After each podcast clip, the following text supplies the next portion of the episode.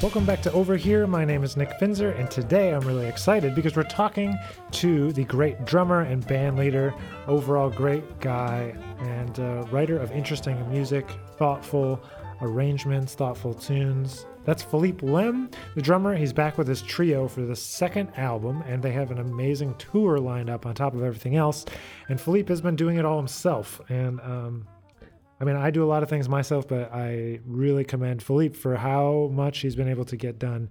Uh, and there's one important detail that I forgot to mention during the course of the conversation that we had about the new record and about all of the things he's up to is that he's also been playing drums with Grace Kelly, the great saxophonist. So he is not only an in demand sideman, but a great leader and overall great dude. So without further ado, I'm going to let you hear the conversation that Philippe and I had about his new album, City Birds, already out now, came out on September 7th. So go to your favorite place to support artists and grab his new record, City Birds. All right, so welcome back to Philippe Lemm, and we're really excited because his new album, City Birds, came out just a few weeks ago. And so, welcome back, Philippe. Thanks for being here. Thank you for having me, Nick. Uh, let's just jump right in. Do you want to tell us a little bit about the new album, City Birds? Uh, sure. Well, it's um, it's the second album from uh, from my trio with uh, Jeff uh, Koch on bass and Angelo Di Loreto on the piano. And for this album, we have also one track where we collaborated with a Dutch hip hop artist, Brainpower. Uh, he did some of the music for the new Denzel Washington movie. Um, and the record is a collection of material that we've been working on for the last two years. Um, some songs are inspired by TV shows. Like we have a song, a dedication to Arya Stark from Game of Thrones. And we have a song that is coming out of a Black Mirror episode. And the song is entitled Anyone Who Knows What Love Is, which is uh, sung by Irma Thomas, like an old song from the 50s, a doo wop song and yeah, it sort of continues where our first record, New Amsterdam, um, where it ended, and this is the, the second page of the book. yeah, sure. So tell us a little bit about um, how it came to be that you did the collaboration with uh, Brainpower.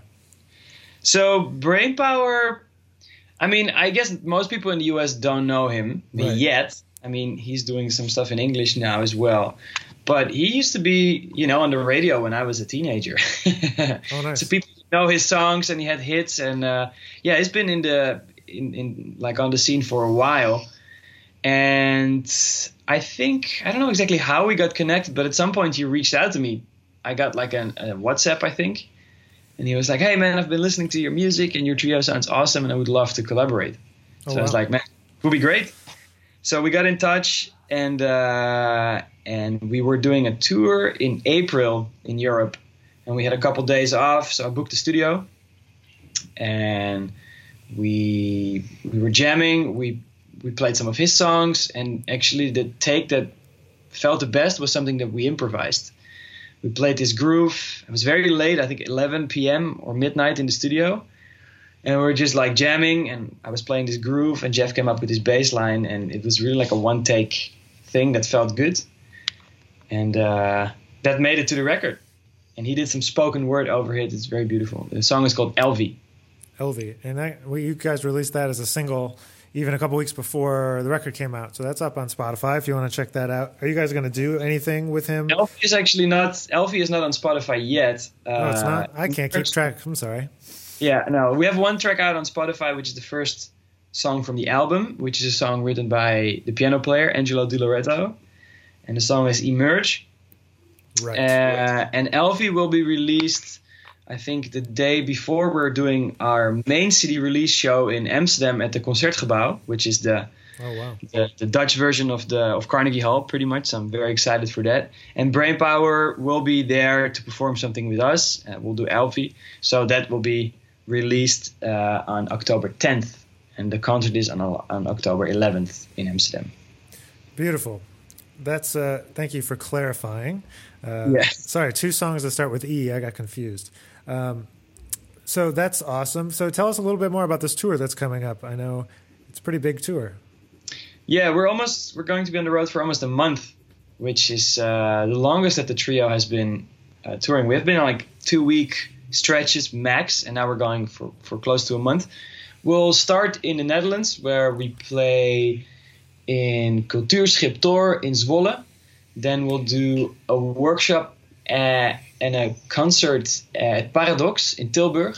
Then on October 11th, we'll be at the Concertgebouw in Amsterdam, which is yeah super exciting. It's the, definitely the biggest performance hall uh, we've played in so far.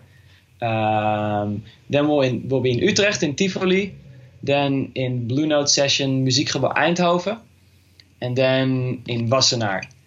Uh, then we'll have like a little bit of time off, like one day actually, and then we'll go on to Belgium where we have a run. And we go to Germany for a couple days, and then we'll be in the UK and Scotland for how long? A little bit over a week. Nice. And, and I heard uh, you might have a sold out set at uh, Ronnie Scott's. Is that right? It is actually sold out as we speak. Uh, there are no more tickets available for that set. Um, I think the second set, well, we're opening there for uh, Kurt Elling, mm. which is super nice. So I'm pretty sure people bought tickets for Kurt, not for us. No, they bought them for you. What are you talking about? Yeah. well, it's cool. It's the first time we're playing in the UK and the first time we play in London, um, clearly. And uh, um, yeah, Ronnie Scott's is the premier jazz venue in the UK. And uh, for us to be able to play there on a Saturday night, you know, I think it's a very nice time slot. We have 7 to 8 p.m. and uh, and it's sold out. So, you know, we're going to have a lot of people being introduced to the trio and to our music. So, yeah, I'm very excited about that.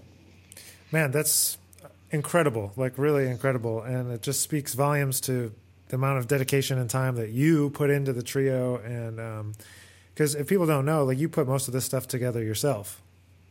I put all of it together myself. Yes, it's a it's a lot of work, and you're wearing many different hats. You switch from being the booking agent to being the publicist to being the tour manager because there's a lot of little logistical uh, more logistics you have to take care of. I mean, I've done these things before. This is definitely one of the bigger ones, uh, and I'm almost, I'm pretty much done with it now. Um, but yeah, it's it's it's a lot.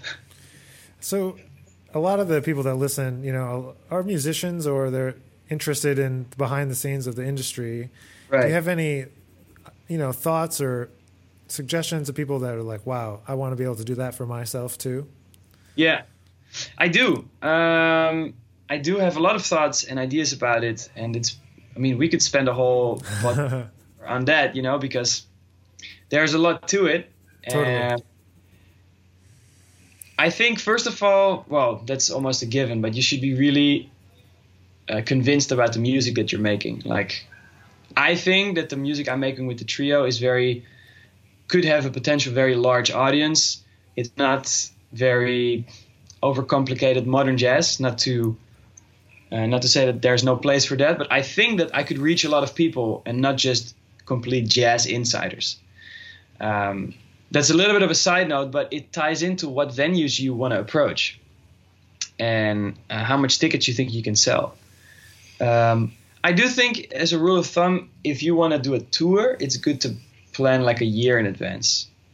And not because venues book a year in advance. I mean, some they do, but it's there's a lot of time lost from establishing contact with a venue until the point that they're actually confirming the gig. And by the time you're ready to sort of confirm the gig, you're usually wasted a couple of months already with just like trying to get a hold of this person. Oh yeah. So oh, I, yeah. I would say a month in advance or a year in advance is a good place to start. Um, being organized, meaning like if you're going to send out a lot of emails, you need to keep track somehow of who you emailed. And um, yeah, there are a lot of sort of there are a lot of um, practical things you have to keep in mind, which basically comes down to being organized and in being consistent. It's like practicing your instrument. Like if you want to be good at your instrument, you have some sort of an approach, and usually that comes by school comes up with that approach for you. So you just follow what people tell you to do, but they thought about what's a good order, and I think it's the same thing for booking. Um, I'm working on an app now with uh, with a friend of mine that would help this uh, booking process. Um, but we will talk about that more later. That sure. sort of incorporates all of these aspects that we are uh, we're talking about with booking in advance and reaching out to the venue in a certain way and sort of um, yeah but yeah. now maybe we'll year in advance and staying organized yeah maybe we'll do another episode where we can talk more about all that stuff because there's a lot that goes into it like you said but um, I mean, it really is incredible. So if you haven't checked out what Philippe is up to, you need to uh, be watching and copying maybe some of these things that he's talking about. But so how? Let's move back to the music and the band a little bit. So could you yeah. talk a little bit more about what you were just saying? You were talking about expanding your audience beyond you know just the typical insider jazz fan. Like, so what is the how has the approach for the band kind of developed over the last couple of years? Um, so we started off uh, we were classmates at the Manhattan School of Music, and like many students in a school, you get together and you play. You organize session. And sometimes you play standards or you play some original compositions. And in our case, we usually just started playing. Like we didn't even say, "Oh, let's play this song or this song." Like I would play a rhythm, or Angelo would come up with some progression, and that approach seemed to work very well. So definitely in in the first couple of years, we we just got together and played a lot. And then usually we would move it into a standard, or it would move into a song, or or it got some more concrete uh, form. But it definitely started out like that. And we followed, we created our own elective when we were at the Manhattan School, which was um, how the different ways how a trio can can function. So we took lessons with John Riley, Ted Rosenthal, and Jay Anderson. And what they did is we played for them, and they gave us ideas of how to how to improvise. So it could be uh, one of the exercises was like you're going to play a standard, but you're only going to reveal in the bridge what song it is. So you're going to be pretty vague about everything in the A sections if it's an AABA form, let's say. Or you're going to play only Herbie songs, but you're going to move from one to the next or you're one person is going to start and you're going to kind of build on that before you're moving into any standard. So the beginning of the band was definitely that we played a lot of improvisational uh, concepts. Um, and now I think the music tends to be more composed. We'll definitely use these same techniques and, and approaches when we when when we are accompanying a soloist. Uh, if Angelo is playing a solo, me and Jeff have ideas that we can can kind of to to make it a little bit different every night. But the music became more composed and a bit more arranged. Um, and the covers that we do, they tend to come from the more classic rock background. Yeah, so I think that's a that's a big development. So how do you find? Do you find that like doing more composed stuff versus having lots of solos affects the audience in a different way? Do you think? I well, not necessarily, but I myself, if I listen to bands, and if they're like, of course, there are exceptions, but usually if I listen to modern jazz bands, um, like it's really, really focused on solo, on playing solo over something, which is totally fine. But personally, I tend to get bored with it unless they are like amazing. Of course, then you know. Um, I I can only hear so many eighth note lines in a sure. set. Yeah, yeah, yeah. And um, I found out that the things that work for me, and it's just more a personal thing. I like it more when the song is very strong, and the solo just functions as a part in the song. It's not the main focus is not on the solo for me. Um, of course, it's great if you can build something energetic and engaging and sort of spectacular in the moment, but that's not the aim for me. It's about the song and about delivering that really well and the solo is of course an important part of it, but it's not the main focus. And uh, I saw Camila Meza play with the Nectar Orchestra maybe a year and a half ago at uh, Rockwood, and all the songs were just so good and they were so to the point. Uh, and then once she played a solo, it just made complete sense. You know, it was just like continuing the story of the song into the next section, which which I thought was such a beautiful use of playing solo or of an improvisation. Um, so there's definitely a room for that to, to, to do that. I just think for this band, uh, we value the, the song over the solo.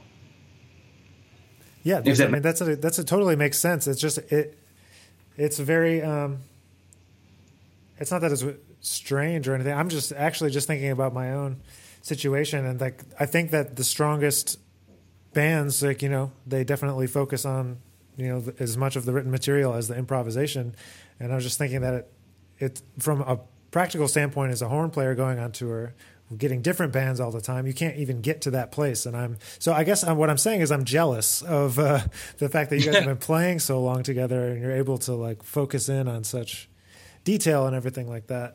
And I mean, right. I mean, also credit to Jeff and Angelo because they are extremely dedicated, and they um, and and it's it's a rarity almost in New York to have musicians that are uh, that they will they would clear their schedule for things. They would prioritize the band over a lot of things and I'm very lucky with that because um, yeah, it's sometimes very impractical because people are busy. You know, they're playing in ten different bands and they they need to make money. And um, and I, I believe some people they can get to a high level of detail very quick because they're they just get music very quickly or like super talented musicians. Sure. I think as a, a piano trio format where things are a little bit more naked, um, yeah, you want if you want to get a bigger sound and kind of completely use the full potential of the palette of, of, of uh, options sound wise that you have to really make a strong statement. It is about the details and it is about uh, sort of agreeing on those. Like you're all facing the same way. Um, so it, it is it is I'm lucky that I have a, have bandmates that are are that dedicated and are willing to put the time into to, to get to that level of detail where everybody feels very confident about the product in the end, the result. Well, I hope that all of this kind of chatter about all this will inspire people to go and buy the record, so to check it out uh, and support you guys because you guys are doing amazing work. Uh, I want to turn the focus back a little bit to the record, and because you have really, really some beautiful artwork, and I was hoping you might be able to share a little bit about um, the actual art artwork that inspired some of the record. Yeah, so the artwork is made by a New York painter called Greg Anthony Miller, and he is based. His studio is in Dumbo, I think. I used to have this restaurant gig in a French restaurant in Harlem, and they had a wall where they had uh, some New York artists put up some of their work.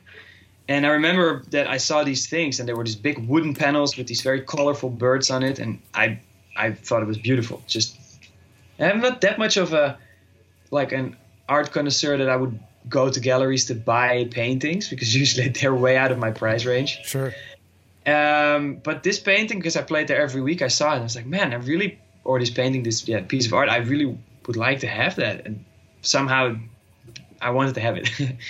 So I asked the owner if he could bring me in touch with the artist, and I did. And the artist said, like, well, you're actually lucky because I'm about to sign with this big gallery, and if I do that, all my work will be curated by them, so I can't really sell it personally anymore. So he said, you're probably one of the last ones that can just buy this work for me directly from me. So I bought this painting and it was in my living room. And at some point, you know, when you're making a record, you're thinking about how you're going to package it and and uh, and the name of the record also, and it sort of tied into that painting that was just staring at me whenever I had my morning coffee. yeah. And I thought, man, City Birds, that's really cool, and I would like him to make the artwork for it. Plus, I live in Harlem in New York, and there is this sort of art project going on where on a lot of the storefronts when they're closed, uh, a, group of artists they they made these birds so big murals of birds. Um, so they are also in, in my neighborhood in New York where I live. I see these birds. So it's a little bit of a of ties in with the idea of city birds. Um, and then more from a from a maybe philosophical point of view, um, I think, especially for a busy city like New York, the moment you can pay, take a bit of distance uh, and put things in perspective, um, it's uh, it's a much more you, you you appreciate the city even more. Like if you're really in the middle and you get caught up in all the day-to-day activities, like running around to, to make everything happen, um, it can be very stressful and, and lonely. And uh, and competitive and all of the, the bad things that come, you know, with a big city. But if you zoom out and you see, you know, how everything sort of relates on a on a larger scale, it's actually it's more peaceful than you think, and um, yeah, to see the bigger picture makes things clearer. I don't know. It's mm-hmm. maybe how I describe it, but it's some sort of a comforting thought. Sure, and uh, I know that you kind of did you you guys kind of like assigned like the birds to each of you? Is that? That's true. Yeah, we did these tests. Uh, what kind of bird are you? so what the character of typical bird, like of a specific bird, is, and uh, these were the birds that were relating to us. So. Uh, Do you remember which was which? Yeah, I'm the middle one, the blue one, the macaw, if I pronounce it right. Um, Angelo is like a falcon. I wasn't sure what kind of falcon is. I can look that up. And Jeff uh, is this green parrot. oh man, that's super cool. Well, I think it's really awesome, and I really look up to you know the thought that you put into the, these records and the band and how tight you guys are. And um, do you guys have anything coming up in New York? Yes, we have our New York City release on October fourth at the Cornelia Street Cafe, which I think doors open at nine. So uh, yeah, that's going to be um, our last show in New York for a while because then we'll be on the road for a while. Um, now the European tour is indeed like a month from October 8th till November 2nd, and then we'll do some things in December in uh, in Baltimore and in East Meadow and DC and then January will be Florida, and then March will be Canada. Like it sort of goes on from there. But there's the last show in New York is Cornelia Street Cafe, October fourth. Amazing. So Philippe, thank you very much for being here. Can you let everyone know where they can find you, find your music? Yes, they can find the music on my website, uh, philippelemm.com. Uh, they can find the music on the Outside In music uh, website. Uh, they can find on Amazon. There's one track on Spotify. You can go to the Facebook page, Philippe Lemm Trio, and Instagram, Philippe Lemm. I think that's it. that's good. There's a lot of places. Yes. Amazing. Well, I can't wait to see how the tour goes and uh, what comes next for you guys. So thanks again for being here. Thank you for asking, Nick. Thanks. And there you have it. That's Philippe Lemm and all about the trio. Go to philippelemm.com to see the trio tour dates for Europe, for the United States. Uh, lots of things coming up for them over the next six months. Also, be watching uh, for the eventual dropping of that album, City Birds, on Spotify and all these streaming platforms. Right now, it is physical only because he wants you to see the great artwork uh, that they had commissioned for this and to hear the music and to support artists. And so we highly encourage you to go and get a physical copy, uh, even if it's just for the artwork. I know a lot of people don't have CD players, uh, but he would like you to see it. So go and check that out, philippelemm.com, follow on Instagram, etc. We are here each and every Monday with a podcast. I know a lot of you have left some reviews. If you do enjoy leaving reviews, we always love seeing your feedback about the podcast and seeing who we should get on, in addition to our artists, ideas for new shows, and all of that sort of stuff. So, thank you so much for listening. We can't believe the amount of support we've been able to get. Uh, and if you like what you're hearing, the only thing we ask is that you share it with a friend. Uh, and we're not even asking, but if you'd like to, that would be awesome. So, thanks for being here. See you again next week on Over Here. Take care.